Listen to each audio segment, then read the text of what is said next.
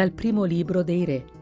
I giorni di Davide si erano avvicinati alla morte ed egli ordinò a Salomone suo figlio, Io me ne vado per la strada di ogni uomo sulla terra, tu sii forte e mostrati uomo Osserva la legge del Signore tuo Dio, procedendo nelle sue vie ed eseguendo le sue leggi, i suoi comandi, le sue norme e le sue istruzioni, come sta scritto nella legge di Mosè, perché tu riesca in tutto quello che farai e dovunque ti volgerai, perché il Signore compia la promessa che mi ha fatto dicendo se i tuoi figli nella loro condotta si cureranno di camminare davanti a me con fedeltà, con tutto il loro cuore e con tutta la loro anima, non ti sarà tolto un discendente dal trono di Israele. Davide si addormentò con i suoi padri e fu sepolto nella città di Davide. La durata del regno di Davide su Israele fu di 40 anni, a Hebron regnò sette anni e a Gerusalemme regnò 33 anni. Salomone sedette sul trono di Davide, suo padre, e il suo regno si consolidò molto. Dal Vangelo secondo Marco.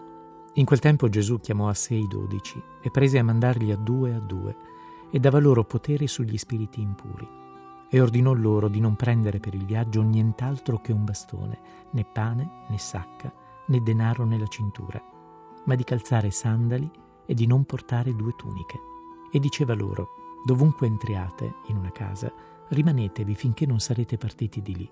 Se in qualche luogo non vi accogliessero e non vi ascoltassero, andatevene e scuotete la polvere sotto i vostri piedi come testimonianza per loro. Ed essi, partiti, proclamarono che la gente si convertisse, scacciavano molti demoni, ungevano con olio molti infermi e li guarivano. Nessun cristiano annunzia il Vangelo improprio, ma solo inviato dalla Chiesa che ha ricevuto il mandato del Cristo stesso. È proprio il battesimo che ci rende missionari. Un battezzato che non sente il bisogno di annunciare il Vangelo, di annunciare Gesù, non è un buon cristiano. La seconda caratteristica dello stile missionario è per così dire un volto che consiste nella povertà dei mezzi. Il suo equipaggiamento risponde a un criterio di sobrietà. Il maestro li vuole liberi e leggeri, senza appoggi e senza favori, sicuri solo dell'amore di lui che li invia, forti solo della sua parola che vanno ad annunciare. Il bastone e i sandali sono la dotazione dei pellegrini perché tali sono i messaggeri del regno di Dio, non manager onnipotenti, non funzionari inamovibili, non divi in tournée.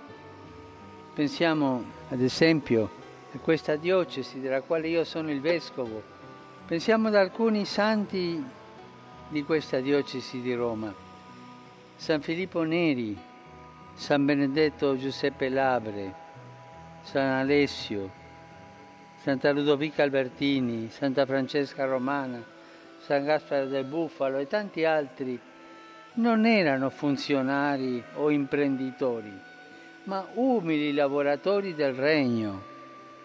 Avevano questo volto e a questo volto appartiene anche il modo in cui viene accolto il messaggio.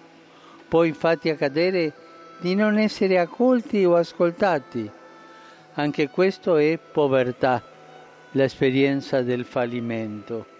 La vicenda di Gesù che fu rifiutato e crocifisso prefigura il destino del suo messaggero e solo se siamo uniti a Lui, morto e risorto, riusciamo a trovare il coraggio dell'evangelizzazione.